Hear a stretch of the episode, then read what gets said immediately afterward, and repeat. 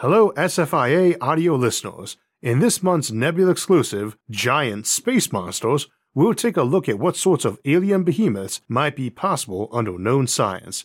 To hear it and every episode early and ad free, plus hours of bonus content, check out go.nebula.tv slash Isaac Arthur and use my code Isaac Arthur. This episode is sponsored by Brilliant. We so often talk about building spaceships to visit and colonize new planets. But what about making a spaceship out of a planet?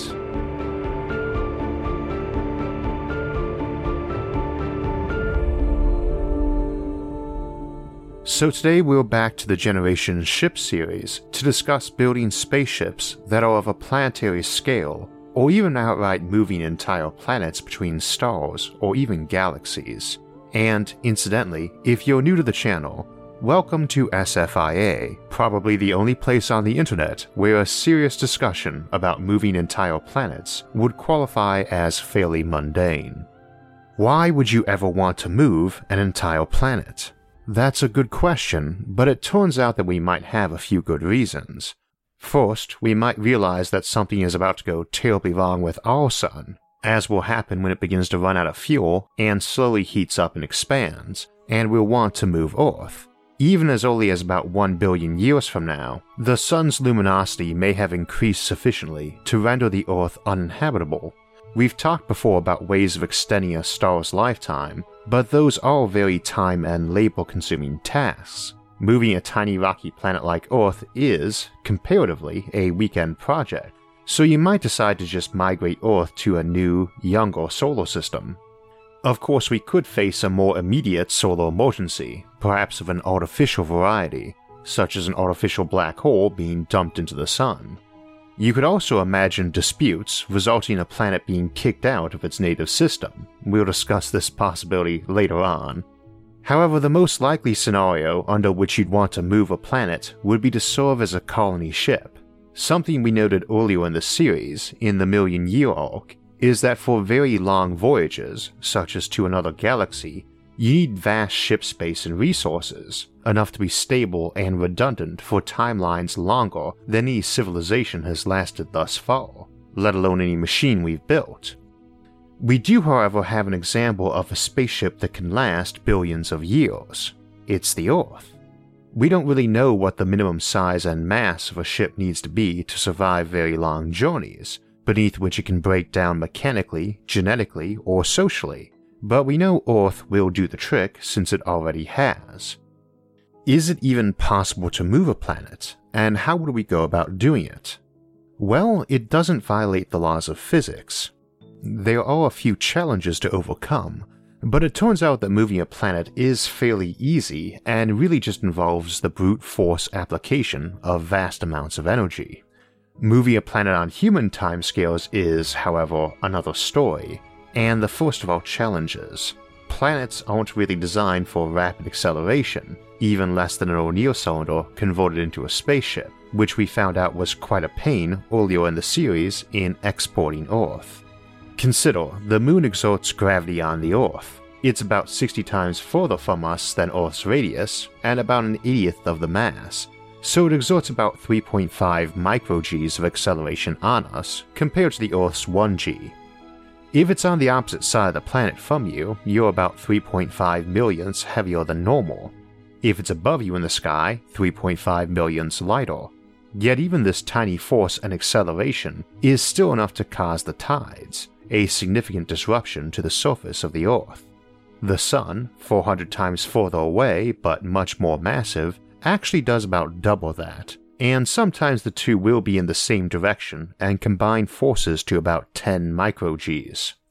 We know the Earth can handle an acceleration on par with this since it does it every day, but going much higher would potentially cause a lot of severe tidal effects as water and air migrated toward one side of the planet. You could mitigate this somewhat with engineering, like coastal walls. That's a big project, of course, but small compared to moving a planet. But you probably can't take this too far since you'd also have to worry about the tectonic plates, mantle, and core shifting around on you, and that would be much harder to deal with. Still, you probably can do a lot better than 10 microgs, but for now we'll assume that's the maximum acceleration the Earth can handle. To put 10 microgs into intuitive terms, it takes about one day to accelerate an object at this rate to the same speed as one second of 1g acceleration would take. Remember that 1g is the acceleration you experience when you fall on Earth. It takes about a year of accelerating at 1g to get to about light speed, so it would take 100,000 years to reach about the speed of light at 10 microgs, or 1,000 years to get to 1% of light speed. That, by the way, is still way faster than a standard Shkadov thruster can push a star up to interstellar speeds, and again, you can push it faster if you do some heavy modifications to deal with tidal issues. If you wanted to move your planet 10 light years away, and you did it under constant acceleration, it would take about 1000 years to hit the midway point, and your maximum velocity at turnover would be 1% of light speed. You'd arrive 2000 years after you left. That's actually not bad for moving a planet, but a more conventional spaceship, able to handle higher accelerations, would seem preferable. And you could build a planet surface area worth of O'Neill cylinder ships using a lot less mass than a natural planet has. However, if you're moving a planet because you want that specific planet elsewhere, this might be a viable timeline.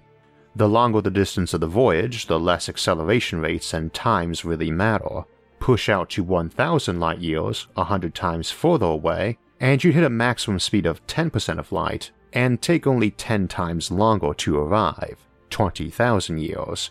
And if you wanted to go 100,000 light years, which is to say across the entire galaxy, that would get you pretty close to light speed, and that would be a 200,000 year journey, assuming that we ignore special relativity and time dilation for the moment. That's only twice as long as a conventional spaceship would take, even one with no organic crew members that can handle lethally high acceleration rates. For distances beyond that, at the intergalactic scale, acceleration rates are essentially irrelevant. Though for slower accelerations, you would need longer distances to get up to speed, which will matter when we get to discussing where we are deriving the energy to accelerate our planet ships. Energy is a big deal in three other ways besides finding it for thrust, though. First, planets are very good at storing heat, and a lot of the ways you'd be applying energy is thrust will lead to excess planetary heat. Earth normally emits a couple hundred million gigawatts of waste heat, mostly from absorbed sunlight, and even adding a few million more gigawatts of energy to that flow is going to have a noticeable effect on surface temperature. If you're trying to push Earth up to a decent percent of light speed, you're talking about adding somewhere around 10 to the 40th or 10 to the 41st joules of kinetic energy to it. If even a tiny fraction of that is being absorbed as heat, say 10 to the 38th joules, and you can only let a few million gigawatts extra into the system, or about 10 to the 23rd joules a year, you'd need a quadrillion years to push it up to speed without roasting your planet. So you either need to use a method that produces almost no new heat being absorbed by Earth, or you need a faster way to pump heat off. Fortunately, we have a slight edge here, since moving a planet through the interstellar void is going to result in a loss of sunlight. Even then, though, it's too much energy to deal with in a reasonable amount of time, so you'll need to make sure you're absorbing very little of your thrust energy as heat but you do want to absorb a bit of it because your planet is going to freeze otherwise. This would defeat the purpose of sending a living planet in the first place. Basically, you need to add the sunlight's worth of energy to the planet for the duration of the trip, since the sun is not coming along. This time, anyway, we'll discuss moving entire solar systems in the next episode of the series, Fleet of Stars. Radiation and collision are our other energy concerns, the interstellar void has the potential for both of these in abundance when you're traveling at high speeds, even in intergalactic space, and with good point defense to blow up objects in the way. These are going to be a bit much for a planet's magnetosphere and atmosphere to handle. You do not necessarily need to englobe the planet with some big shell, though, since the vast majority of the dangerous stuff is coming from directly in front of you as you move. For instance, a big disk shield a bit larger than the planet could be placed in front, and you could probably set that up at a distance that made it look no bigger than the moon or sun in the sky. You could, perhaps, engineer the planet side of the shield to serve as an artificial sun, similar to what we discussed in the episodes in our megastructure series, Flat Earths and Making Suns. Of course, you'd probably want to bring the moon along if we were moving Earth. Conveniently, the moon could serve as a gravity tractor, which is the simplest method of moving a planet, though not ideal for high speeds. The moon orbits the Earth, and as mentioned, pulls on the Earth too, indeed with the exact same force the Earth exerts on the moon. If we push on the moon with something, it will move, and if you push too fast, it will fly away from Earth, unless you're pushing it toward Earth. If you just want to push the Earth further from the Sun, you could push on the moon when it's between the Earth and Sun, moving it away from the Sun but toward Earth.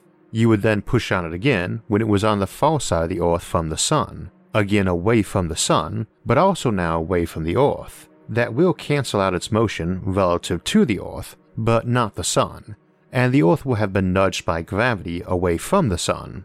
The fastest you can push is equal to the force the Earth exerts on the Moon, otherwise it will fly off. But as mentioned, that's the same force the Moon exerts on the Earth, and as you'll recall, more or less the maximum acceleration the planet can handle, since we use the tidal effects of the Moon and Sun's gravity to place that limit. The gravity tractor approach certainly works, and isn't limited to using the Moon. For example, you could also send a string of asteroids by the Earth so that each exerted a small gravitational pull on the Earth as they flew past. Or you could place large but weak engines in orbit around Earth that didn't produce enough thrust to break out of orbit, yet produced it for a very long time in only one direction. One problem, though, is that tidal forces cause tidal heating, and while gravity lets us avoid touching the Earth while we move it, that gravity is still producing some heat, so this method is fine for slowly moving planets further out in their own solar system with low inputs of tidal energy, but not ideal for moving a planet quickly, which would require high inputs of tidal energy. It is also heating up the moon with whatever you are using to move the moon, and that's not ideal either. So why not just apply force directly to the Earth instead of the moon? That is an option, but it's problematic. In theory, you can put giant rockets on the Earth, or detonate nukes on the planet's surface, but the Earth has an atmosphere that's going to absorb almost all that energy as heat. This is the problem with using something like the fusion candle, our trick for moving gas giants, where huge platforms in the atmosphere suck in hydrogen, fuse it, and blow it out into space as propellant we don't really care if those planets get hot, and they typically are fairly low density with more effective radiating surface area, so this works better for them. In fact, you could move a rocky planet of your choosing into a stable orbit around a gas giant that has a fusion candle, then, when the fusion candle moves the gas giant, that rocky planet could come with it for the ride. Of course, you'd have to get the rocky planet into orbit around the gas giant by using some other method of moving it, which brings us back to the problem at hand. This is also a good approach if you wanted to move Venus further from the Sun and get rid of a lot of its atmosphere, which could be used as a propellant. But there are two engineering options for enabling the use of direct rocketry on a planet without heating the atmosphere. The first is to selectively remove the atmosphere in a small area around the rocket, which can be done by building a very high, thin wall, like a big rocket nozzle, that goes up above the atmosphere so that the rocket is basically in a vacuum. This is sort of the reverse of the partial terraforming trick that we often see in science fiction, where a high wall is built around the area intended for habitation, and that area is filled with air. Or, if you want to take this even further, you could actually englobe the entire planet, giving it an exterior spherical shell that had no atmosphere, Indeed, it's quite likely worlds looking to move beyond Ecumenopolis levels into being full blown, mini layered Matryoshka shell worlds might leave their top layers airless anyway to facilitate off planet transport and trade, so this would be a great option if they wanted to move their planets. The second option for enabling direct rocketry is related to the construction of the shell world. A giant sphere around a planet will require some sort of support, which could involve the active support system we call, appropriately, an Atlas Pillar. It's basically a big space tower. You could just put your big rocket on top of a space tower that reached safely above the atmosphere. Of course, you're not using any sort of conventional rocket, not for moving planets, chemical fuel ain't gonna cut it. Even fusion is only going to work if you've got a hollow shell world full of fusion fuel rather than molten metal, and even then, it will only allow speeds good enough for moving over interstellar distances. What we really want are technologies enabling travel over intergalactic distances, because we're interested in planet ships, not just moving planets we want elsewhere. A shell world around a ward full of fusion fuel will provide shielding though. You could use a big external shell that wasn't just a thin shield, but a bunch of thin hollow tanks full of hydrogen, which is very good at absorbing radiation, and of course is a good way to store a lot of fuel, since mass arranged around something as a spherical shell exerts no gravity on the inside, or no net gravity anyway. A topic for another time, but you can use a very massive hollow sphere as a way to slow time down for those inside it. Regardless, such a shell full of fuel is a good way to store the fuel you need to slow down and run life support for that planet, which in this case is just artificial sunlight since it's an entire planet.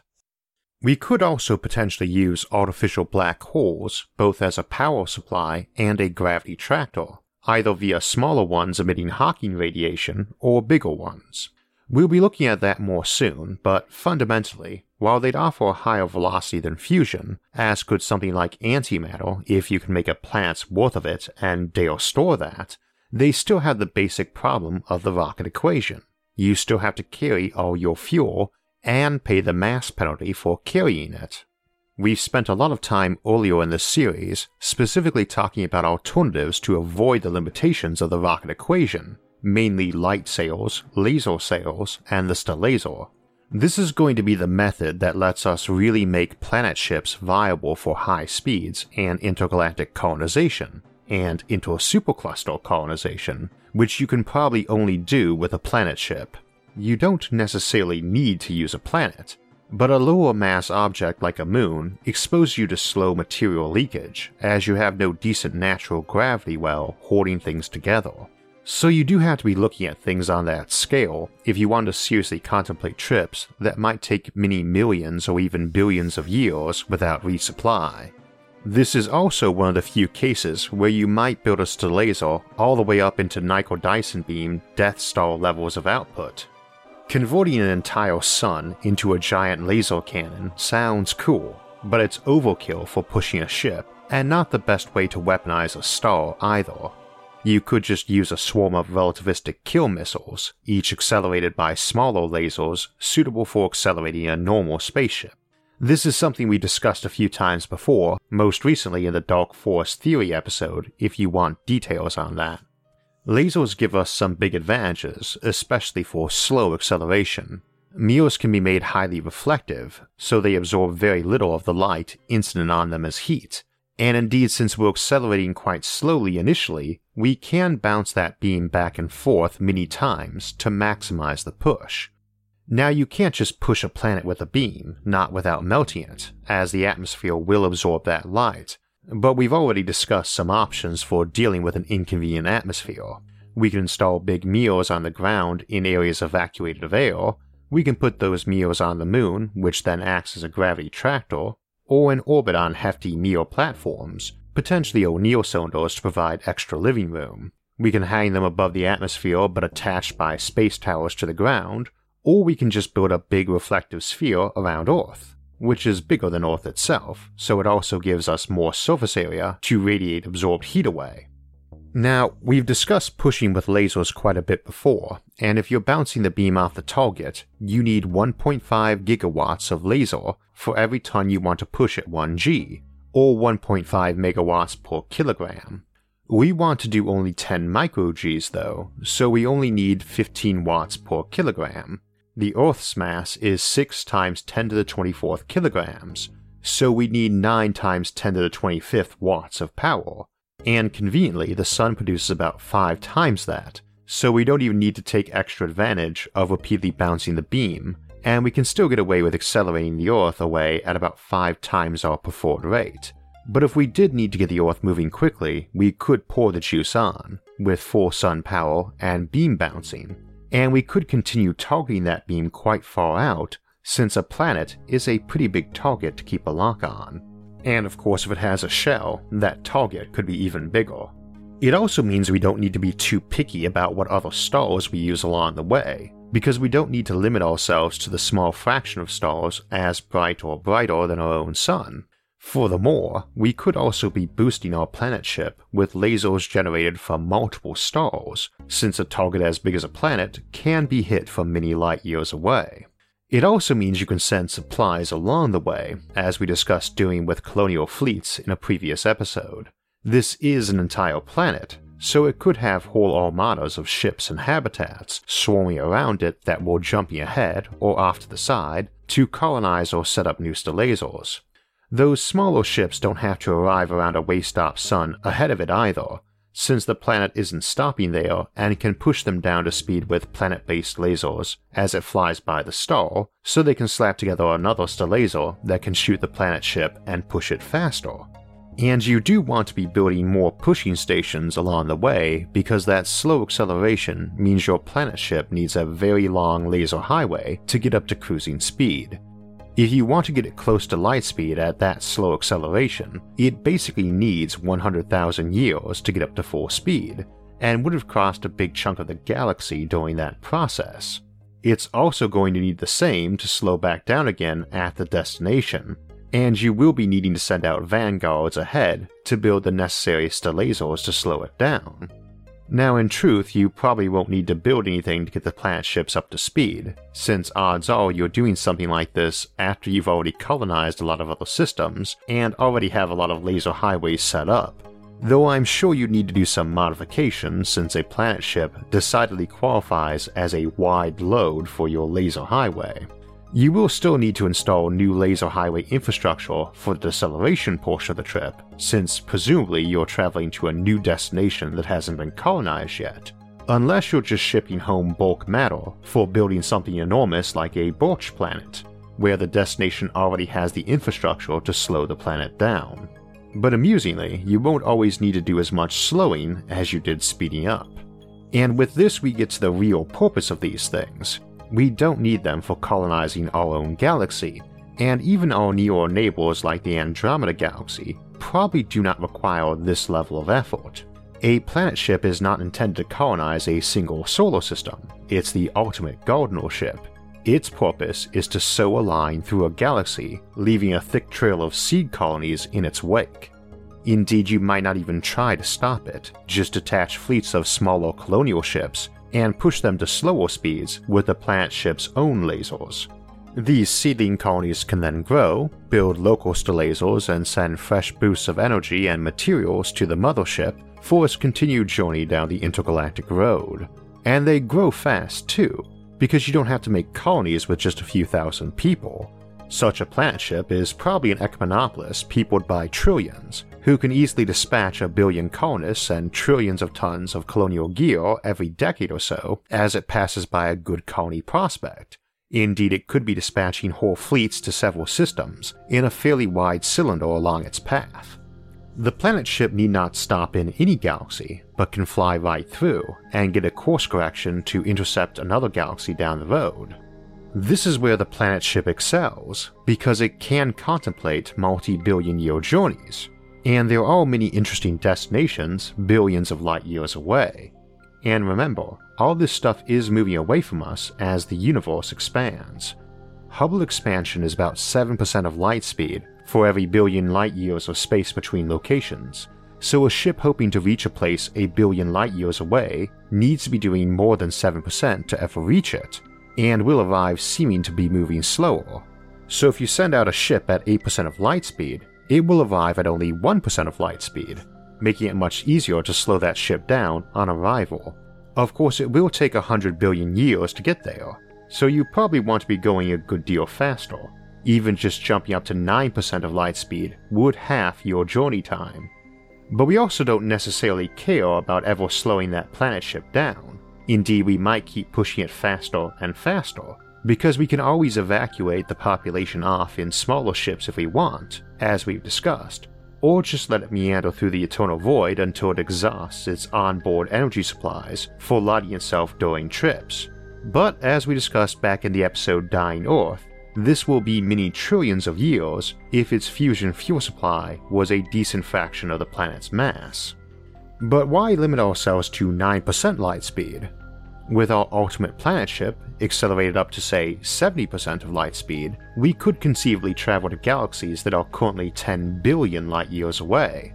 And at 99% light speed, or higher, folks on the ship will experience relativistic effects, and time will slow down. The intergalactic void is quite thin, so these higher speeds are actually more viable than within galaxies. Again, a planet is a huge target for a laser, and with its mass and atmosphere, it can handle debris collision risks a lot better than a ship, because it can absorb a much bigger whack without being critically damaged, meaning its various point defense and detection gear won't have to work as hard at the same speed as a smaller vessel would. A smaller ship can't afford to miss even a single pebble at near light speed because it will detonate with the energy of a nuke. A planet can take that strike, and its sheer size can house much more detection gear point defense, and whole armadas of tender ships and vanguards. Planet sized ships need not be an actual planet, though, merely things closer to that scale than the classic spaceship we see in sci fi. Of course, when you're at the point that you're thinking about colonizing other galaxies, then planets or armadas in that general size zone are not much of a problem to source. You'd have billions to spare. Handy too, since there are billions of galaxies we could colonize this way and this gives us the approximate answer to just how far off we can ultimately colonize without faster than light travel at least 10 billion light years. Might as well think big. I always like pointing out that things like this, which are totally allowed under known physics, tend to be the sorts of things even sci fi, with lots of super science and Clarketech, won't touch as plausible. But moving planets is just raw brute force, not ultra high tech though doubtless more tech will help. And we might need to move Earth one day. It's a pretty unique place we'd want to save, rather than disassemble to be part of a Dyson swarm. Amusingly, you might even get kicked out of your home system by that Dyson swarm too. Planets have a lot of concentrated mass that represents a lot of perturbation on neighboring objects. It's manageable, but a hassle, and I could see the quintillions living in a Dyson swarm telling the billions back on Earth to either let them disassemble the place or pick up the planet and move. And more so for places like Mars or Venus that aren't humanity's cradle world. Marxit or Vexit scenarios might arise, and some place like Saturn or Neptune, which would already be pretty artificial and not dependent on sunlight anyway, might be willing to pack up and leave. We've talked about how O'Neill cylinders in a Dyson swarm might pack up if they didn't like their neighbors. These artificial worlds are already basically spaceships to begin with. It does make me wonder if future galactic civilizations might have the equivalent of solar divorces, where one side keeps the sun and the other gets most of the planets. Or heck, they might starlift a chunk of the sun off to take with them to make a red dwarf out of. We'll play around with moving solar systems next episode in the series, though, in Fleet of Stars, and dig in more to the supernova engine we talked about last month in Dying Stars, along with starlifting binary Shkadov thrusters, literal starships. I do suspect in most cases, a planet ship will tend to be a much more artificial thing built to planetary scale, but designed with space travel and higher acceleration in mind, but now we can see that true planet ships are possible, and put a whole new meaning on Spaceship Earth.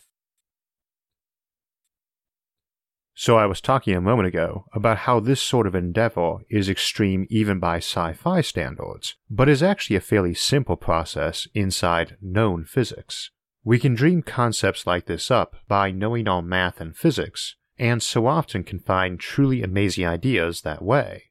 We rarely get a chance to dig into the details of how that math and science works here, and partially that's because learning them is best done at your own pace in an interactive environment, not by lecture.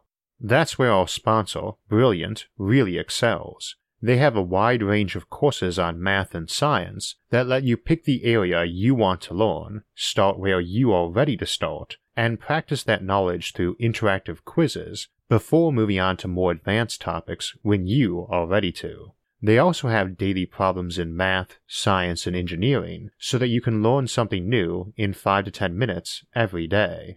If you'd like to learn more science and math, go to brilliant.org slash Isaac and sign up for free. And also, the first 200 people that go to that link will get 20% off the annual premium subscription, so you can solve all the daily problems in the archives and access every course. So often on the channel, we discuss dreams of more advanced technology in a bright future.